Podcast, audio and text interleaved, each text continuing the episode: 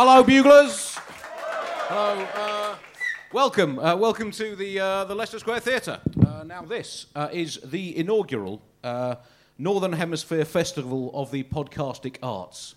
I don't know if you're aware of this. This is one of the shows. Many of the other highlight shows also coming up here at the Leicester Square Theatre include the hit new podcast My Bad Breakfast, in which celebrities tell all about disappointing morning meals. Uh, this week, David Letterman recalls dropping a freshly cooked wa- omelette on the floor, whilst Martina Navratilova recounts how a broken toaster and an empty packet of cornflakes nearly cost her the Wimbledon title in 1990.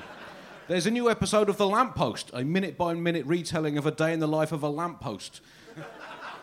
Starring Sir Ian McKellen as a man looking at a newspaper under the light of the lamppost, narrated by Selena Gomez, with music by the Skegness Philharmonic. And a new podcast from Prime Minister Theresa May, live here at the Leicester Square Theatre, exploring the trials and tribulations of being a national leader, attempting to navigate her country's way through a logistical, political, and economic minefield. That show entitled Holy Fucking Shit, What the F am I going to do now? And why are all these being such And will someone please make it stop? Uh, Got to have a catchy title in podcasting these days.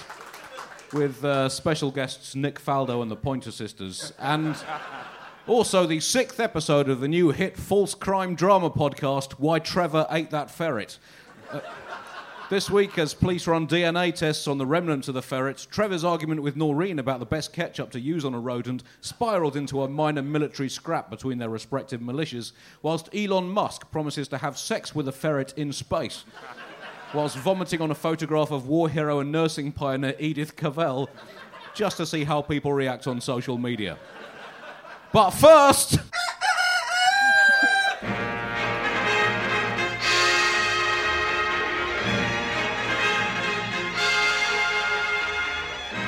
The Bugle, audio newspaper for a visual world. It's always slightly too long, that, that pause there. So, hello, buglers! And uh, welcome to London, England, UK, and for the next six months, Europe, the Northern Hemisphere, and the solar system. We're going to get out, and we're going to get properly fing out. I'm Andy Zaltzman. This is the Bugle Live from the Leicester Square Theatre, doubling up as issue 4080 of the world's leading and only audio newspaper for, for a world of increasingly visual uh, visuality. Uh, 4080, this episode, of course, named in honour of the lengths in minutes, respectively, of half a rugby match and a whole rugby match. Uh, 48 is also a new and somewhat unfair format of cricket. Um, and. Thank you very much. Uh, it is worse if one person claps than no one, but I do appreciate your gesture. And uh, 4,080, by coincidence, also what scientists now consider to be the optim- optimum number of referendums to hold to get a truly accurate picture of the will of the people. Um, uh, also, 4,080, the number of scientists it takes to change a light bulb into a space rocket. Um, and uh, the personal best, 4,080, of the ex North Korean bigwig Kim Jong il at darts. Um, and the number to which psychologists have advised that Donald Trump counts before pressing tweet. Uh, so this is ah, the music's come to an enough time that quite well though, Chris. Uh, this is uh, Thursday, the 13th uh, of September 2018. Uh, happy birthday to uh, Zachariah Zaltzman, uh, father of renowned podcaster Helen Zaltzman. renowned non-podcaster Richard Zaltzman and professional decathlete Andy Zaltzman. Um, I'm freelance and I won't deny it, business is far from booming uh, in the decathlon trade. On this day, in 1501, Michelangelo began work on his smash hit, platinum selling sculpture. David, there he is in all his glorious Sorry. glory, or for a picture.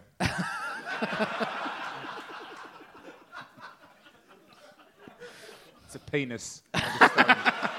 Yes, for our listeners uh, listening at home, uh, the uh, testicle is the one next to the other testicle. Um, uh, so this, of course, is David, or for our Australian listeners, Dong Out Davo. Uh, so yeah, on this day, 1501. So what's uh, what's that? 517 years ago today, old Mickey Chisels himself sat down with a new slab of marble and thought to himself, oh, I wonder what's inside this one. Could it be a tree? Could it be a dragon? Could it be a fully clothed person doing something normal? Could it even be a dog playing snooker? Well, my money is on another hot nudie dude with his plonker and plums out. Seems to happen so often with my bits of marble. Um, on this day in uh, 1788, the Philadelphia Convention set the date for the first ever presidential election in the United States. Yeah, I mean, it's not gone too well since then, but. Uh, so that was 13th of September 1788, and on the 14th of September 1788, a $250 million attack ad campaign claimed George Washington had secretly agreed to sell Washington, D.C. to the Aztecs in exchange for a barrel of vodka, and was in fact a Hindu woman called Pookie from Bulgaria. Plus ça change. And uh, do you know what happened on this day in Britain in 1752? That is the correct answer. Because this day in 1752 did not exist. The British Empire skipped from the 2nd of September to the 14th of September as they got down and hit with the youngsters and started using the Gregorian calendar. Um, what a calendar that is. I mean, who here loves the Gregorian calendar? Oh, yeah! Take that, Julian, you inaccurate time hoarding piece of shit.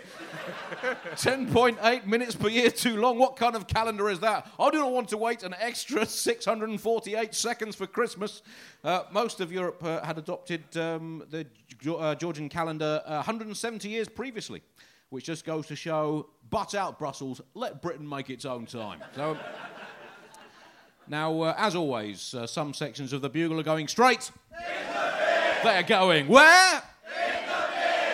Uh, good point, well made. Um, in the what? What was that? Sorry.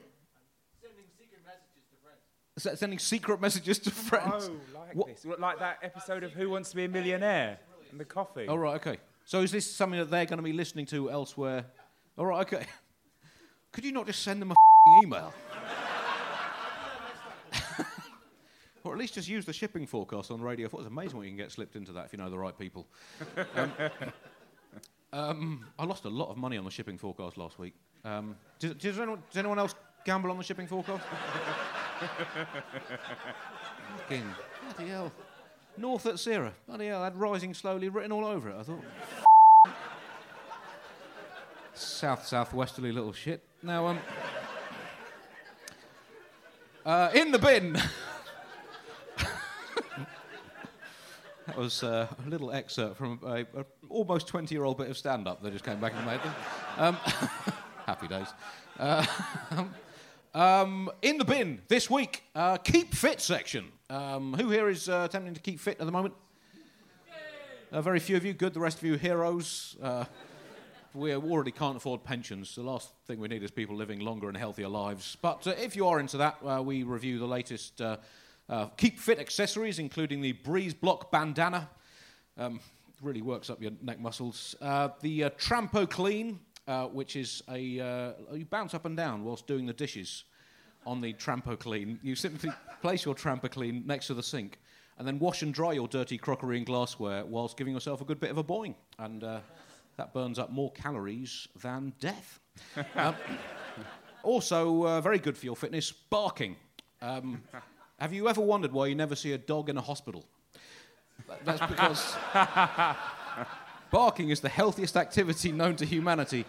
Just 10 bouts of barking at a real, perceived, or imagined threat to yourself, home, owner, or sense of normality can burn off more calories than being a gladiator. Um, and also opens up your epiphroctals and lungal tubulars good and proper. Um, and uh, also. It's got to be a better bark. That's not. That's shouting bark. That is not. Put some fucking effort in for fuck's sake. That's the problem if you uh, you train a dog using um, subtitles. Um,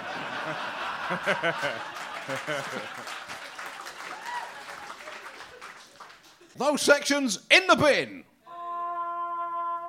That's a lovely jingle. That I think that's my favourite one of the. Uh. Okay, yeah. How many have you got all, together? I've only got uh, five with me today, Oh right. Uh, but we can, we can sort of talk for each one if you like and review them. Well, I hope to get through all five at some point. That was number four. That was number four. Yeah, note that one. Right. Okay. Five stars. Right. I mean, this could be the new bugle bingo. Yeah. Which jingle is going to be used? Um, So, right, it's time to meet our uh, Bugle guests for this week's Bugle. Are you ready to meet the Bugle guests? Uh, good. Uh, that's avoided an awkward pause. Uh, so, a great place to welcome uh, our two guests back uh, to the show. Firstly, give it up for a fantastic comedian, been on the Bugle several times, been fantastic on it. It's Tiffany Stevenson!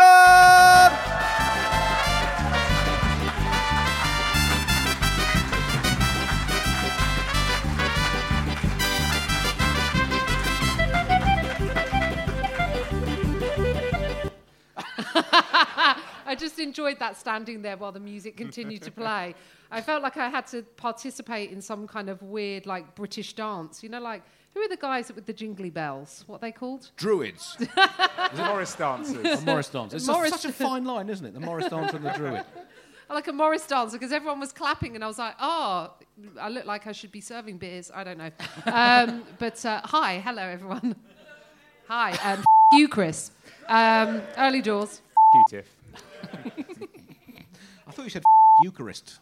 Going- um, in hard early on. Um, and now, to represent the entire southern hemisphere and all of the Pacific Ocean and surrounding lands, is the wonderful James Nokise.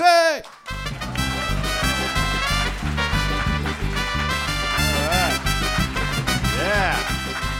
The entire Pacific. I'm still giggling from the dude who heckled you by going, bark, bark. it's the most British thing I've seen since I've been here. bark, I say. Right, I think we're uh, ready for top story, Chris.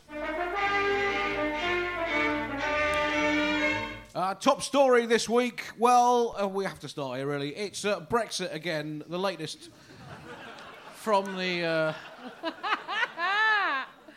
So what? I mean, what the f- is going on? Uh, Tiff is our uh, Northern Hemisphere correspondent. um, as as a spokesperson for all women. Uh, see, look, Teresa. Um, I I believe at the moment uh, Teresa's on her way out. They're saying that they need she needs like. Uh, like 48 signatures for a vote of no confidence, where for me to just have a vote of no confidence, I just look at myself in a bikini. Um, it seems an unfair comparison.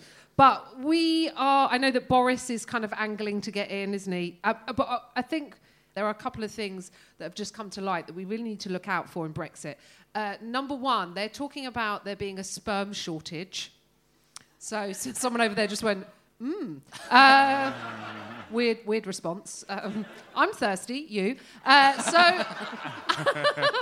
And roaming charges is the other big one. So you've obviously heard about this that the, pho- the mobile phone charges, we're going to have roaming charges in the EU, which is outrageous. That's going back to the dark ages. I want to be a beach in Spain and accidentally download a meme of a kid doing a booty shake at a pageant and get charged £87. These are the real issues. Well, I mean, it, do- I mean, why were we not told before we voted that there might be adverse consequences to Brexit? Why? I mean, we were told about them, but why were we not told about them? I think. I mean, this this puts it all in perspective. As consumers, we will actually have to check with our mobile phone operators what their policy on roaming charges is. I mean, why the f- are we finding this out now? I mean, that, I mean, that could take up to five. minutes. I think that could have swung eight to ten million voters if we'd. so easily. And well, I suppose in some ways it does prevent dick pics. But, um, or should we say international dick pics? So has, Foreign dick pics. has most of the sperm been coming from Europe? Apparently, I didn't even know. I was like, is it for animals? But I believe it's for humans. Because I was like, I can understand, you know, if there's farms that have, we like, we've got this bull and he breeds great cows, uh, so we need that, that bull sperm, or, or horses. And the process of, if you have a, a stud, this is so gross because a friend of mine used to have horses. If you have a horse, they you bring the horse, you bring the mare around, they mate it, they try and get them frisky. But also, if you are someone who generates horse jizz for a living, I don't know how else to describe it. You have to keep their penises clean, so you have to like rub them with baby oil and other awful things, Well, of course. Otherwise, it would be disgusting.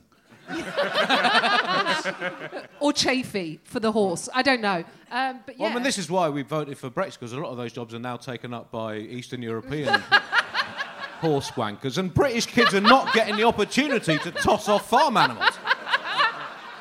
Coming over here, taking our wanking. coming over here giving manual relief to our horses and cows. I reckon if you wank off a horse, then your mates get to buy you a beer at every drinks you go to. Because no matter how bad one of your mates has had a bad day, you haven't wanked a horse.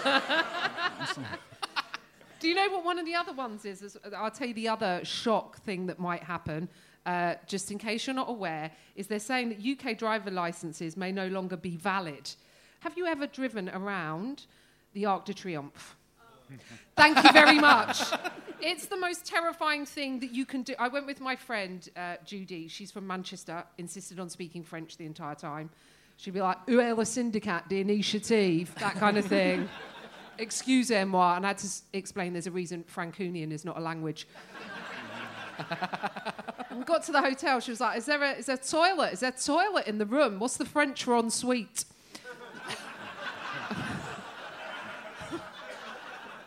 So, uh, so she drove in a smart car. It was the most terrifying thing we've ever done.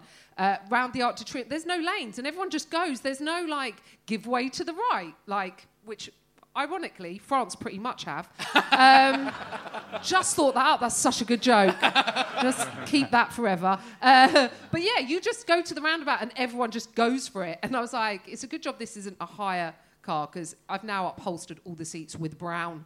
Um, so it's scary. And another, I mean, we, we keep seeing these consequences we weren't told about. Um, the Wetherspoons pubs um, have announced that we will no longer be able to order Jaeger bombs. I think we should have a minute's silence for Yeah. that.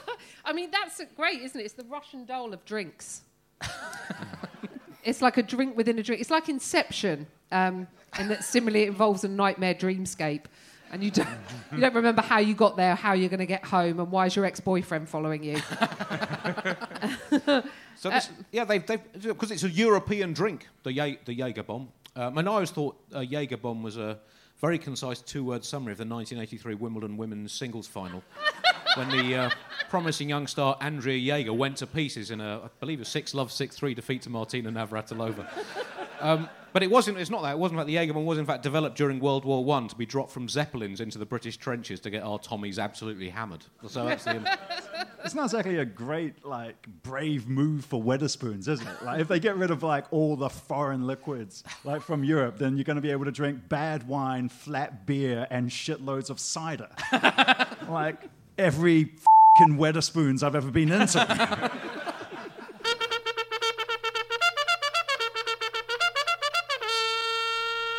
other Brexit news. Uh, because of the Brexit vote, the countryside is now almost completely devoid of hedgehogs. Yes, it's a prickly, prickly Um, I mean, subject. I, I don't know if there's necessarily a causal a causal link here. I mean, this is. I mean, is this the kind of future that we're? I mean, d- who here voted? Did anyone here vote leave? no? And, but I mean, who here voted remain? But and who here voted remain in order to keep hedgehogs in the countryside? Me. Yeah, there you go. I mean, this was largely a hedgehog-based uh, based vote. Uh, I mean, there is another interpretation for this, and that is that hedgehogs are getting run over less because they have a greater will to live because of Brexit. but I treasure the notion of British independence. And, I don't Maybe know. they just think they're going to get the country back when you guys all leave. That's right. You know, well, at least two- we've got some indigenous mammals. Well, yeah, fing bats in New Zealand. Honestly, fucking Hey, disgrace. we've got, we've got a kiwi. It's like. It's not a mammal. that's that's a, a fly. I mean, the It's barely a bird. It must be a mammal, surely. It's the worst bird you've ever seen in your life. You can't even see it because it's only around at night. Like the kiwi, everyone's like, "Ooh, the kiwi," but it's it's the bird all the other New Zealand birds told to f- off. Like, I um, actually thought it was the fruit you were talking about. Genuinely, I was like, he's doing a bit because it's a fruit. Is that an actual bird? yeah, we've got like, uh, yeah, it's behind There you. it is. There we go. Look at that. There we go. Swift yeah, work, let's Chris. see. But is it? Is it a bird or is it a piece of fruit which is really pissed off? There's a weird thing that happens in New Zealand where people who are like, uh, like sort of the supremacists, I guess, our, our UKIP versions, they'll keep going, oh, there's too much celebration of, of uh, Pacific and Maori culture or other people coming in. We're proud Kiwis. And no one's had the heart to tell them that Kiwi is a Maori word. On which subject? This seems like a perfect segue into Pacific news now.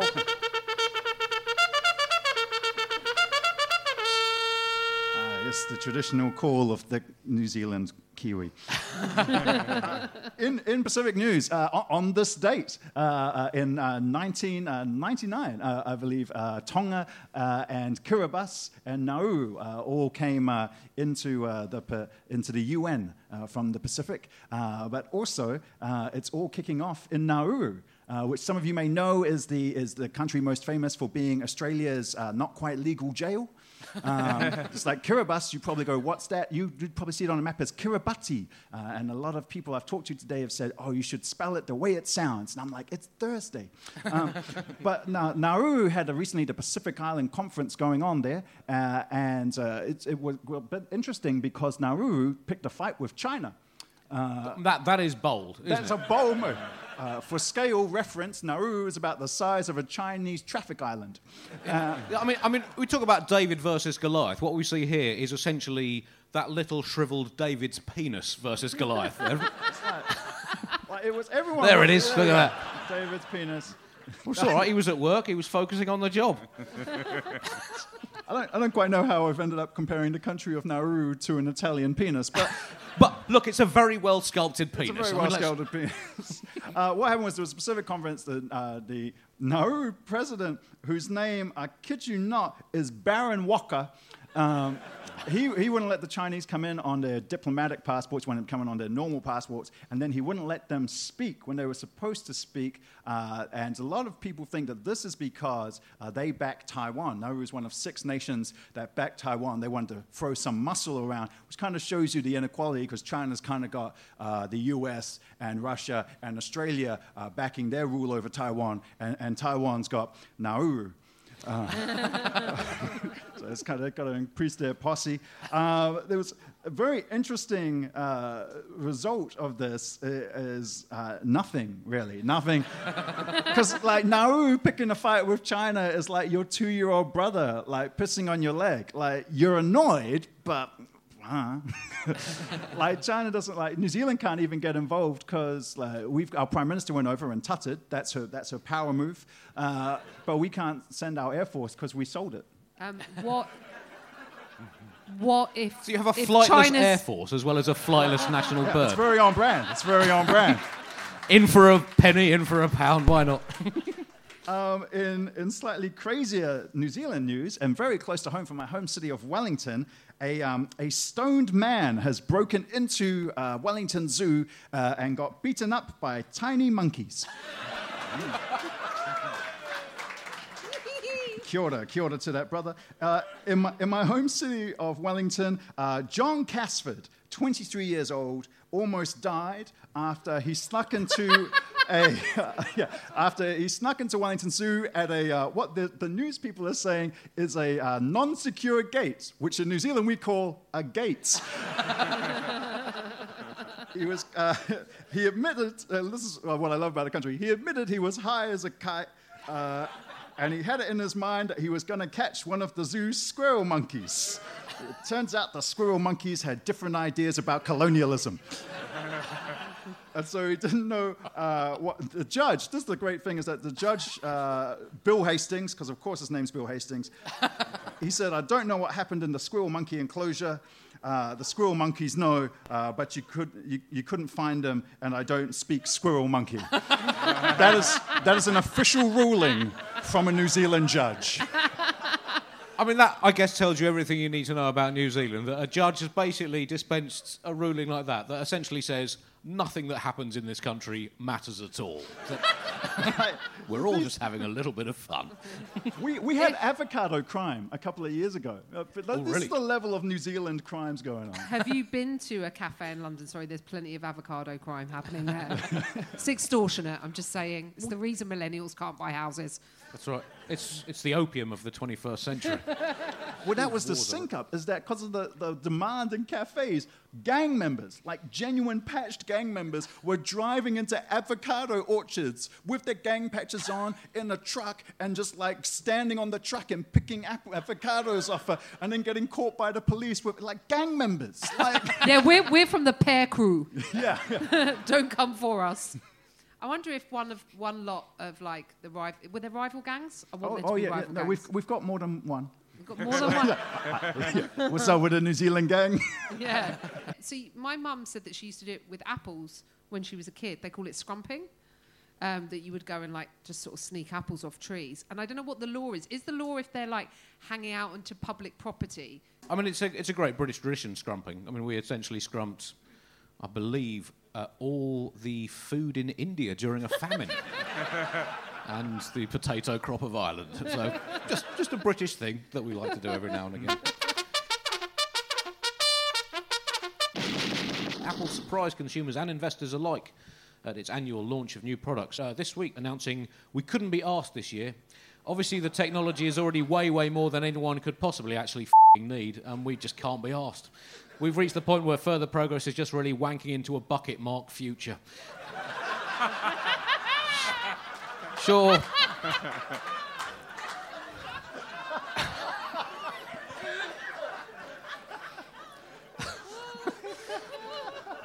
um, I'm glad you like that line. You know, I edited it out and then put it back in because I wasn't sure about it. Anyway. Um, a couple of upgrades have been announced. The response time between a text arriving and an alert tone activating has been reduced from two ten thousandths of a second to 1.3 ten thousandths of a second, which for the average user will save anywhere up to 3.5 seconds per millennium. Um, and some new products the eye patch, which covers the eyeball, um, the screen spewing mindless social media directly into the brain of the wearer, um, and the new frontal eye lobe inserted into the brain that tells your brain what consumer gadgets it should be lusting after, and the eye wee wee, which is part tribute to the controversial Chinese artist and part bladder control device.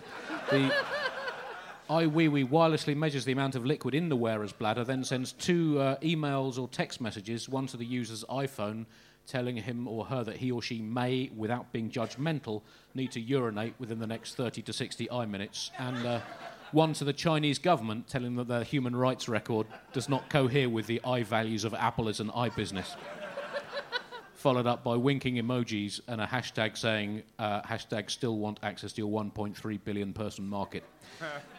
This is the, the, the new phone coming out. They're like, this one's even bigger. It's our biggest one. And it's like, is it an iPad? And they're like, no, no, it's but it's almost. Like, like, they're taking us for a ride. Because like, do you guys remember when the phone, the new, eh, it's the, this is the newest one. It's our smallest one yet. Yeah. And they're like, this is the newest. It's our biggest one. I reckon we're going to get to iPad, and then they go, all right, it's a newer one, and it's smaller. I'm like, oh. Well, they've stopped even numbering them anymore. They're just calling them XS Max, you know, instead of using instead of using numbers, it's XS Max, and I think there's another one XR, XR Max, Max Triple X. I don't know, like.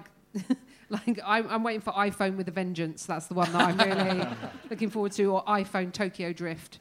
Um, But uh, the Apple Watch, they've got a new Apple Watch, and I always I have this theory about the Apple Watch that it's just for women who get bored when they're giving hand jobs. Um, just something to look at. Um, maybe on the other wrist, actually. Um, look at me trying to work out how you give a hand job. That's the most awful bit of that. Clearly, I don't do it. Yeah. This Well, it's not- like performing with John Oliver all over again.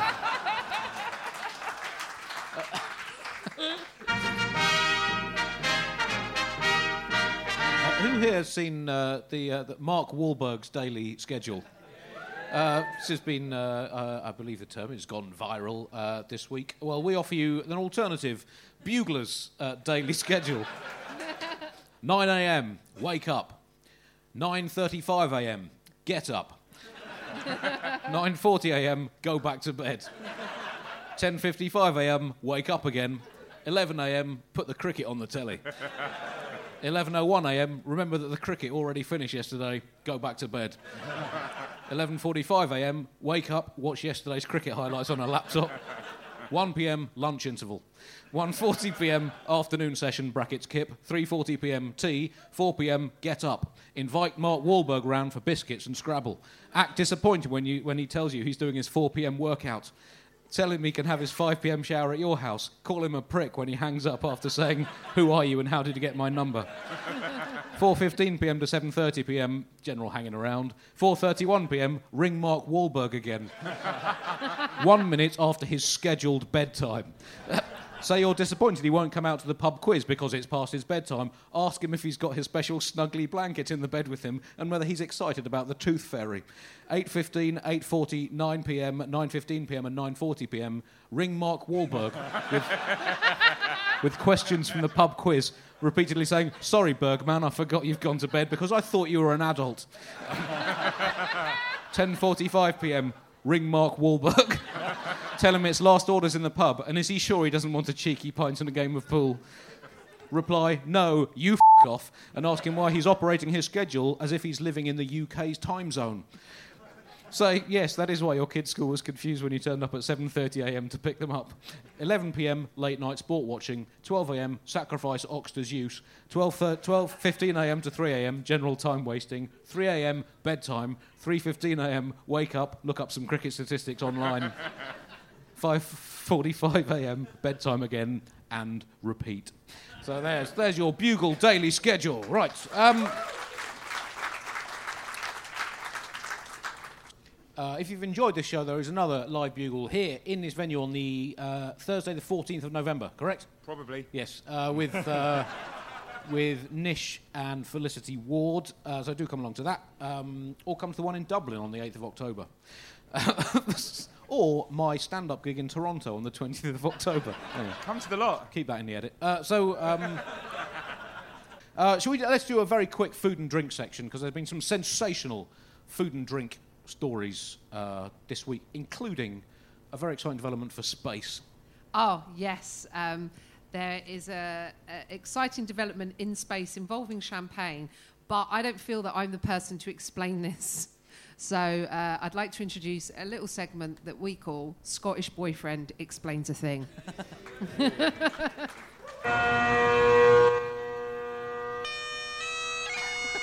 Doesn't get any less horrific the, the more you hear it. Okay.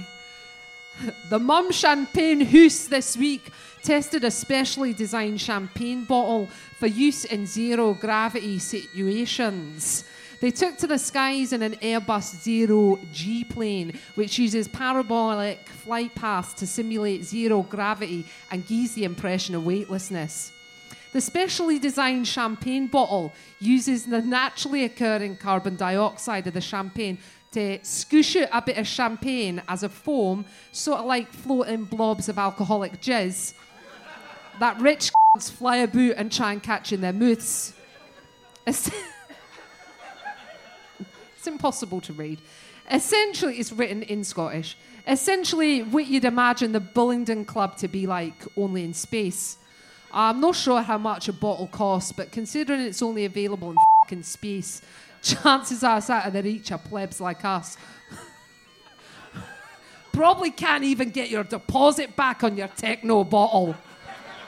And even if you could, I doubt there's a corner shop on the moon that accepts glass checks. Pricks!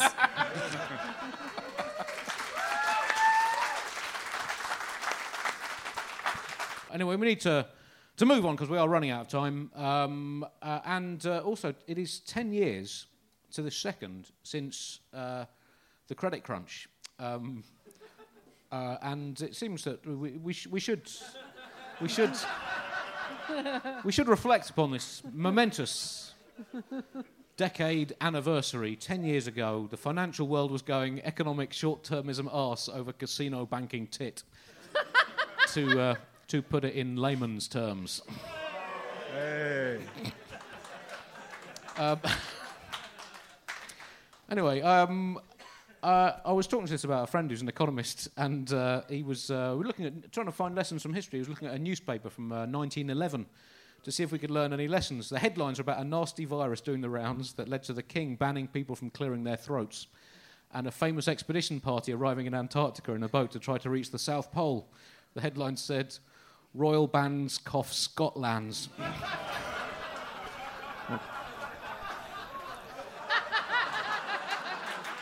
Anyway, he uh, he worked in a mortuary, my mate, uh, and he but it was not a top grade mortuary at all. He, and he, he started it when he was he was greying in the hair and he's looking haggard and wrinkled. And he said, "I'll tell you, Andy, it's exhausting working here in this not very good mortuary. I feel ten years older. Yep, working in a subprime morgue ages you."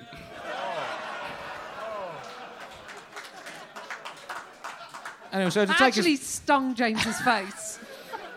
Sorry, I can't bail out now. Put your money where your mouth So, um, is. So to uh, to try and relax him, we went to play snooker, and he did. Uh, he didn't want to play a game, so he just practiced doing shots off the, uh, the, the like the elongated thing with the cross on the end. Uh, he was very happy with it. He said at the end, Andy, that was a great rest session. Rest session. Rest. Okay, no, that's the correct response. So we then went to a.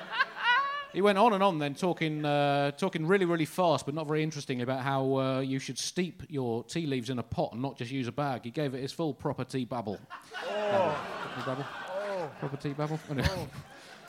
So we went to a pub quiz. and There were three questions, uh, three on sport and one on politics. The questions were which England all-rounder was a key player in the 2005 Ashes, which hot-tempered headband-wearing American left-handed tennis player lost and then beat Bjorn Borg in the finals of the 1981 and 81 Wimbledon men's singles finals, which Dutch housewife won four gold medals at the 1948 London Olympics, and who is the current Prime Minister of the UK. He shot out straight away with the answers, Freddie, Mac, Fanny, May. Thank you. So anyway, he tried recreating the conditions of the banking crisis, uh, crisis using laboratory animals to see if they would make the same mistakes as humans, but none of them were stupid enough to make it happen again. He started with the smallest animals, then got bigger. He made mice had several attempts but couldn't do it. So too the cats, they couldn't do it, and the monkeys couldn't do it either. Right, he said, there's only one thing for it. It's the bears' turns. Bear- Bears' turns. This is how they colonized us, in case you're wondering. Uh, it was uh, it was friends. Uh, friends uh, also with Great Britain's most famous jockey from the 1980s. um, great, great horseman, uh, but he couldn't tell the difference between wild animals based on the sounds they made. On safari, I went on safari with him to get away from the economic crisis. In the middle of the night, he, he heard a bellowing sound. Shit, Andy, is that a giraffe? No, Mr. Piggott, it's an elephant noise. Then there was a roar. Yikes, said the pint-sized 11 times champion jockey. That must have been a crocodile. No, I said. It was a lion sound, Lester. A lion, a lion sound, Lester? A lion sound, Lester? Anyway, He's flustered this man there. I should. That was, I we think we need a step ladder for the reach on that one. So he had some suggestions of how to stop it happening again. Uh, he said we should leave it to the robots. I responded, AIG, that's a risk. Cook's really destroying hope here. He's And, uh, been at the crease for at least 40 minutes. Uh, and then he, um, uh, he said that we should, uh, should, should, should threaten uh, Sadiq Khan to try and get the City of London into line. Because he reckoned that then the, uh, the Sadiq Khan would back down. And I said, What, you think the mayor will flinch? Mer- Merrill flinch? Merrill flinch? Oh, dear. It's been a long day. Um, I spent five days at a cricket match. I'm not thinking right. And finally, apparently, he told me that uh, this, that, this is very interesting. Top presidents, apparently, uh, top presidents of America, many of them scared of uh, farm animal noises. He told me that uh, Lincoln would get nervous when he heard a pig. Thomas Jefferson hated the sound of chickens, and the first president of the USA got shivers at the mere prospect of hearing a cow. I said, let me write those down. Lincoln, oink shudder. Jefferson, cluck fear. Washington, mute, moo chill. Washington, moo, moo chill. I mean, that was one of the big bank collapses, Was- Washington Mutual. I mean, it... Jesus. I mean, I really, really needed to end on something a little bit better than that. Right, okay, that brings us to the end of this bugle, and I think we're all relieved about that. Um, so we were contractually obliged to do an hour-long show, and we've done an hour and 15 minutes. So if you could uh, just ignore the least funny 15 minutes that you've seen, whatever they may contain. Uh, we most uh, most grateful. Uh, thank you very much uh, for coming to the Leicester Square Theatre. Thanks to the Leicester Square Theatre for uh, for having us. Uh, live bugle shows coming up. If you're listening, the seventh of October in Salford, the eighth of October in Dublin, and back here in uh, the Leicester Square Theatre on the fourteenth of November. Please show your appreciation for the wonderful Tiffany Stevenson and James Nokise. Chris, the producer. Until next time, buglers. Goodbye.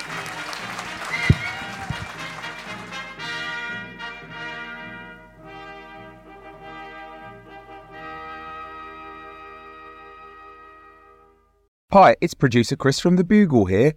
Did you know that I have a new series of my podcast, Richie Firth Travel Hacker, out now? It's the show where Richie Firth and I talk about how to make travel better in our very special way.